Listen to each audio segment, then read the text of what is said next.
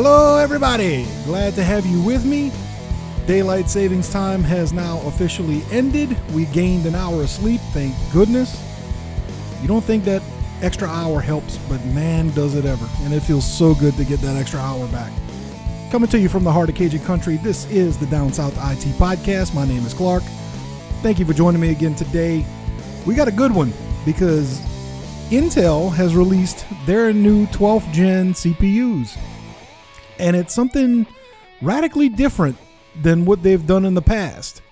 So we're going to kind of go over that and the differences between Intel's new architecture and what AMD has been doing and what AMD is planning in the future. If you want to follow along to the podcast, don't forget hit up the website downsouthitpodcast.com and you can follow with the show prep. It's right underneath the embedded player. Right there you can actually listen to all the back episodes if you missed one. But right underneath there there's a button that says show prep. You can hit on that and you will be able to follow along with each episode. Not not every episode has show prep, but probably 85% do. So if you wanted to follow along and kind of get some ideas of what these architectures look like that I'm going to be talking about today, I do have pictures and stuff like that on there for you so you can follow along. While you're on the website, don't forget check out the merch shop. The store link is right there at the top and if you go right now and get some goodies before November 11th at midnight, you can get 20 to 60% off your entire order depending on which item it is. You can get 30% off of phone cases, 20% off of stickers and t shirts and pillows, and just about everything else is going to be somewhere between 20 and 60% off. Just when you check out, use the code WHYWAIT, that's W H Y W A I T, all caps, all one word, and you can get that discount.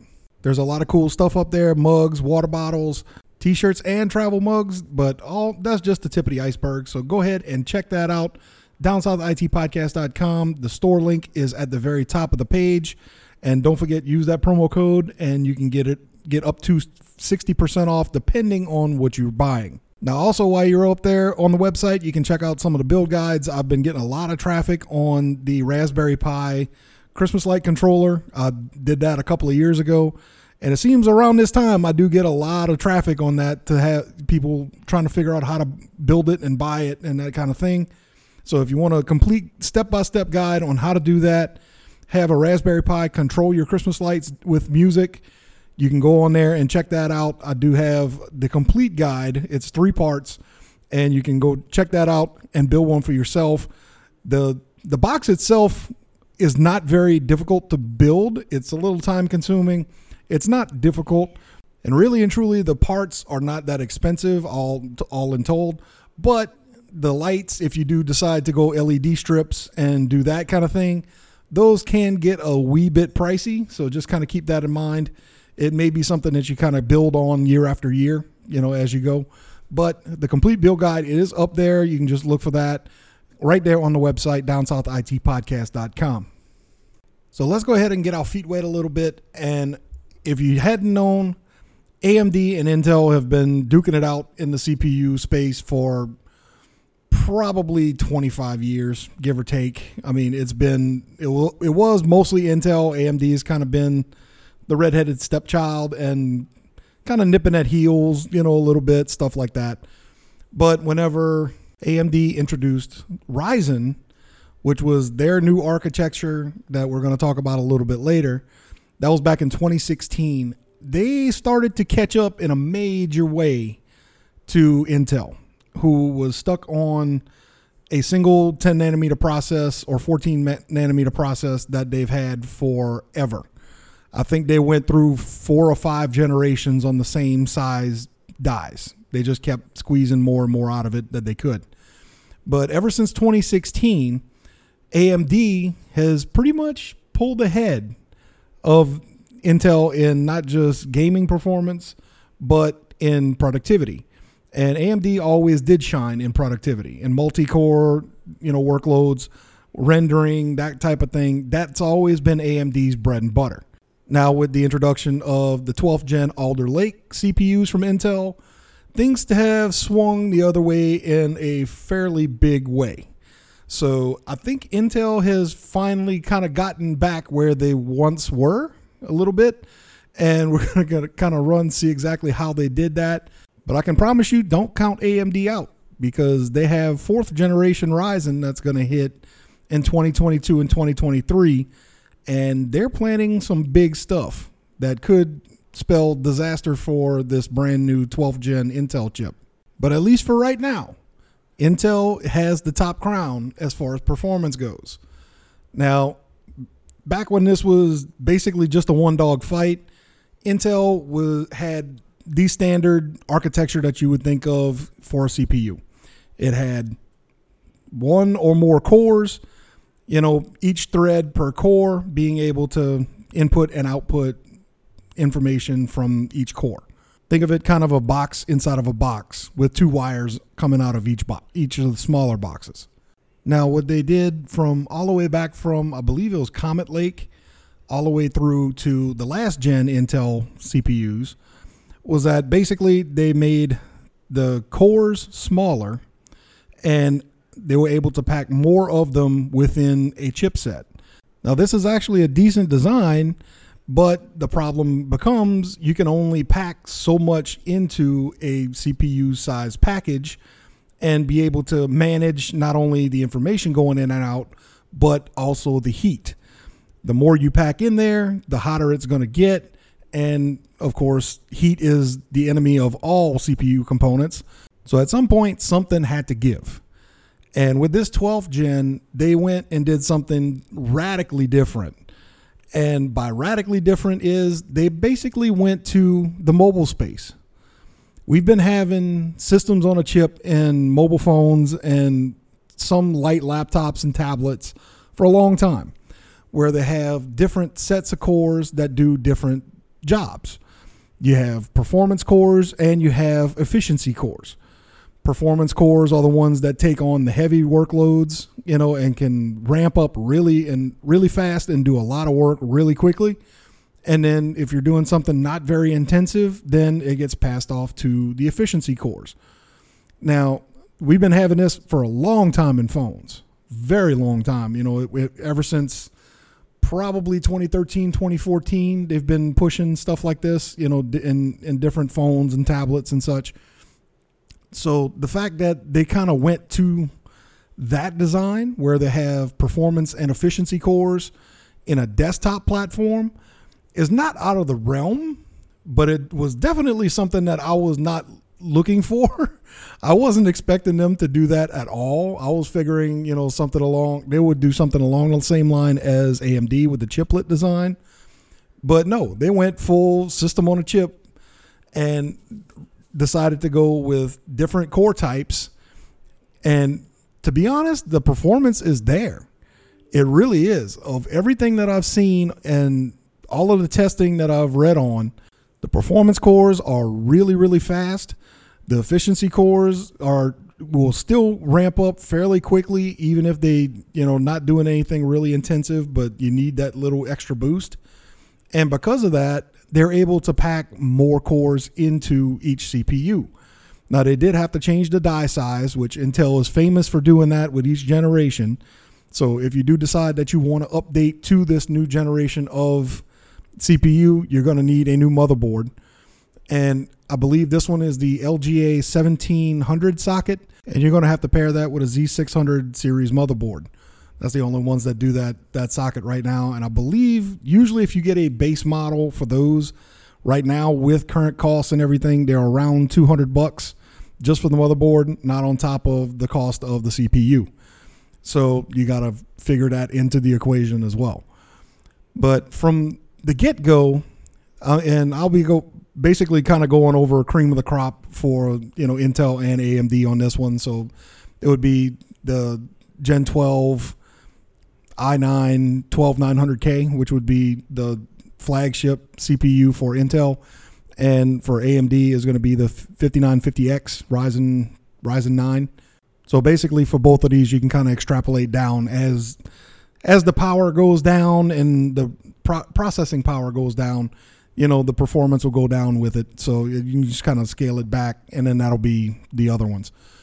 But for right now, the big one, the 12900K, is packing 16 cores. So you're looking at eight performance cores and eight efficiency cores. And they even call them P cores and E cores. So if you see that floating around, that's what that means. It'll have a total of 24 threads. So your performance cores do have hyperthreading. The efficiency ones do not, which that kind of actually doesn't surprise me very much. Uh, your performance cores are going to be able to turbo up to 5.2 gigahertz. And to be honest, that coming straight out the factory, getting something up over 5 gigahertz is insane.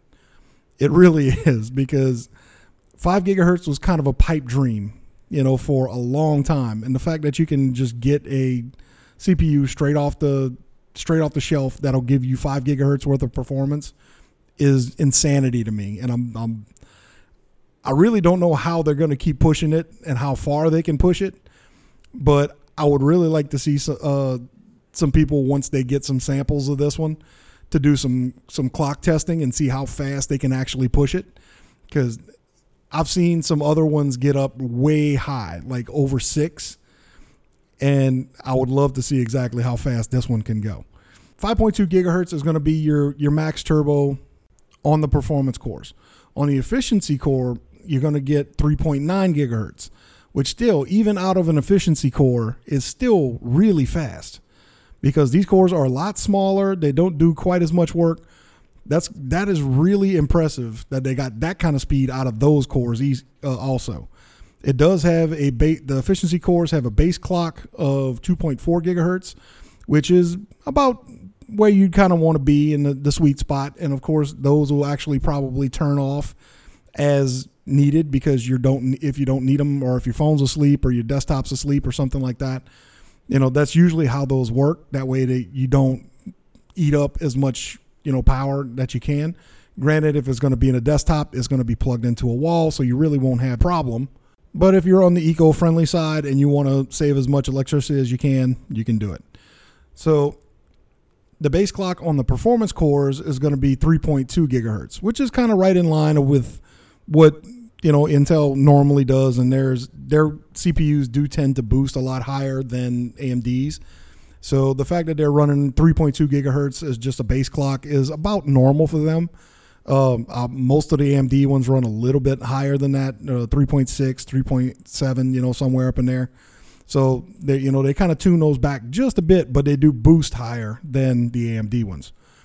Now, the power draw for this thing, being that it's going to be on a LGA 1700 socket. They're calling that it's going to be a base power of 125 watt.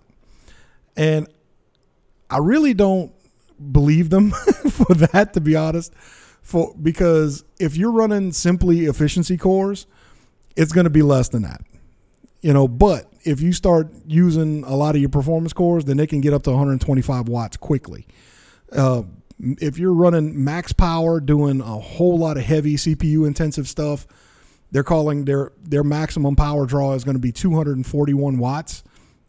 Now, if you don't remember from a few years ago, AMD and Intel measure their power draw completely and utterly differently. A- AMD will say, okay, this is the max that this is going to draw. And 99.9% of the time, that is the max that is going to draw. Intel, on the other hand, they don't do that. They'll say this is the max on paper, but usually you have to go another 50 to 60 watts on top of that to cover any of the power draw that they normally would have. And I really don't believe they changed the way that they they do any of their testing or methodology. So I would assume that if this says that it's going to be 241 peak watts that you're probably going to be looking closer to 300 for this CPU under eh, you know heavy load. So to be able to cool something like this is going to be insane. You're going to have to have a massive, massive air cooler, or you may end up having to go strictly with water cooling or an AIO. There's no way to, to there's no way to beat that kind of heat. There really isn't, unless you go for either water cooling or a massive massive air cooler. And a couple other com- improvements that they actually made was that they brought the PCIe controller and graphics controller and a couple other of the normal controllers that are on the motherboard itself up into the CPU. So they did kind of something similar to what AMD did, because AMD did this with Ryzen. They brought in the, con- the controllers, the controller chips for certain functions like that into the CPU so it can be controlled there. So the data transfer can be almost instantaneous rather than having to go out to the motherboard and come back. So that was the main reason that AMD did it. Looks like Intel did basically the same thing. So hopefully we'll have something similar, you know, as far as that goes.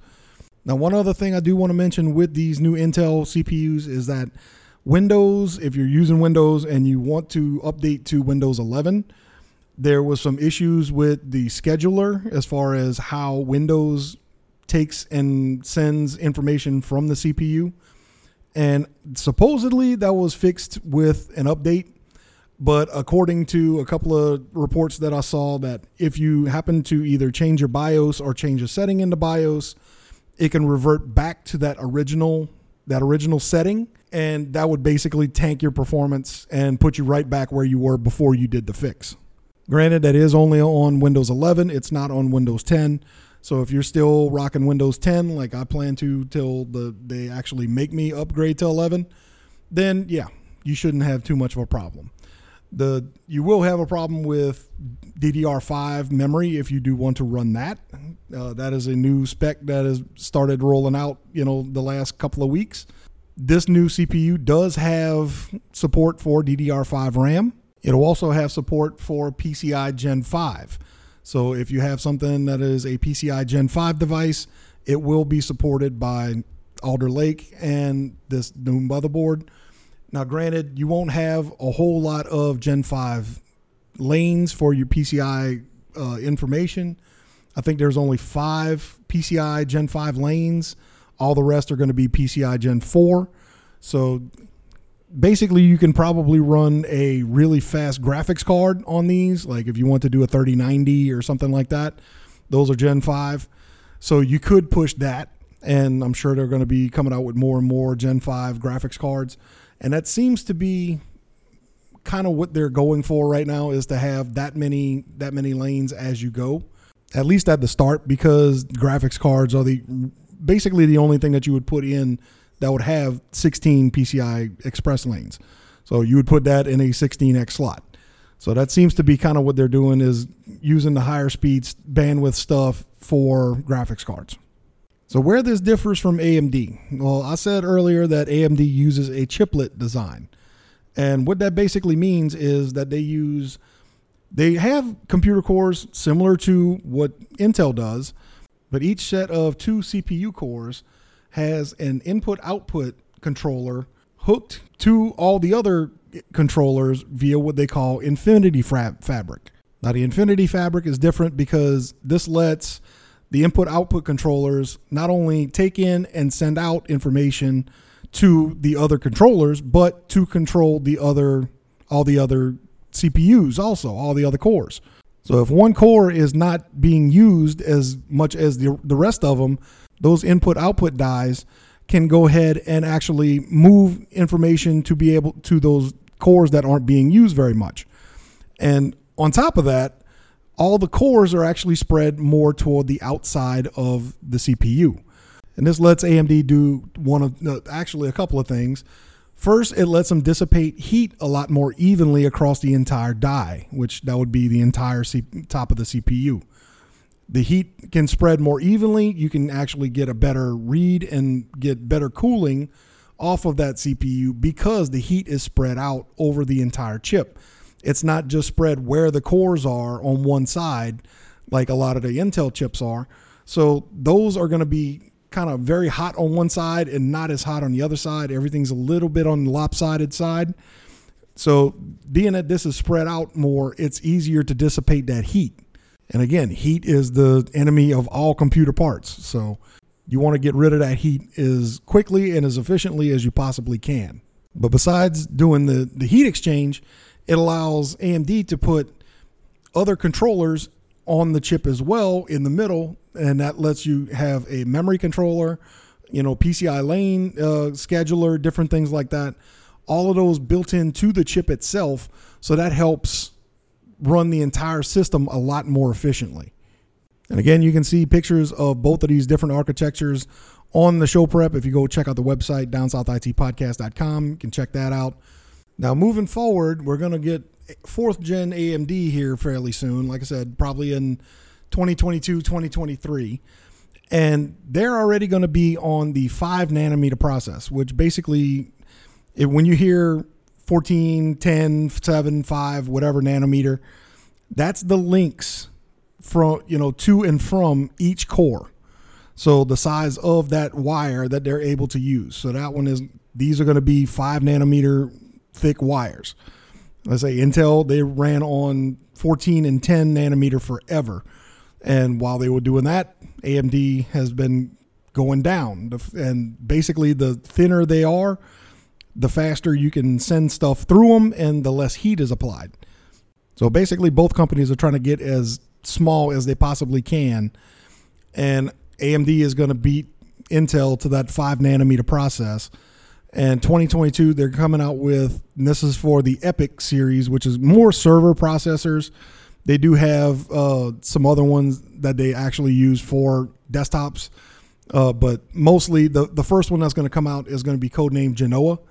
And it's going to have 96 high performance cores. And it'll have a balance of memory and input output technology like DDR5, PCI Gen 5, you know, different things like that. Memory schedulers, input output schedulers so they're planning that on top of having 96 cores per CPU. That is insane. I think the highest right now they have for an EPYC is 64 cores. So they're going to up that by a third with this next gen. And also they're going to double it the following year whenever those came out, come out. So that that one is actually codenamed Bergamo. I believe I'm saying that wrong, but hey, I'm South Louisiana. I don't pronounce anything correctly, so we're just going to go with that. So that one is they're talking about having 128 cores of that one. Again, DDR5 support, PCI Gen 5 support, a whole suite of different uh, Infinity Guard security features, and all of that's going to be uh, again a lot more for the server space. But that design is going to translate into more than likely the f- probably fourth or fifth gen Ryzen chips because usually that's how that works. They normally break out the the really new awesome stuff for the server space and then they backtrack it a little bit for the the home space. So that'll be kind of interesting to see exactly how they're going to scale that back and see what comes of it. But I can tell you this much. That is going to be one hell of a chip. 128 core but it's going to be a couple of years off now. But 128 cores and all of that. Oh man, that's going to be insane. Insane. So the fight really, really is not over and really never even kind of subsided, to be honest. I think AMD kind of took the, the lead for a little while there. Intel punched back with 12th gen. And now, whenever they come back with fourth gen Ryzen, AMD may hit them back it is going to be an interesting couple of years to see how all of this shakes out and see where Intel goes with their you know chiplet with their design with the the pro, the different cores, the efficiency and the performance cores, and to see how far AMD can take their chiplet design. It's going to be interesting. I, I'm I'm really kind of looking forward to the next couple of years to see where they go and how far they can actually take it. I hope that AMD doesn't kind of paint themselves into a corner like what Intel was doing, and then they have to change up and do something different.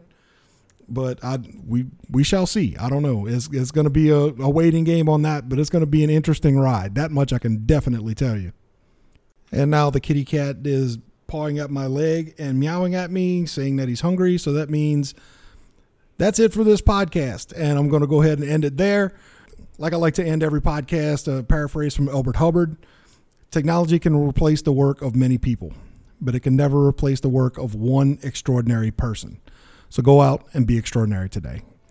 Thank you all for listening. I love you. I'll see you next time right here on the Down South IT Podcast. Later.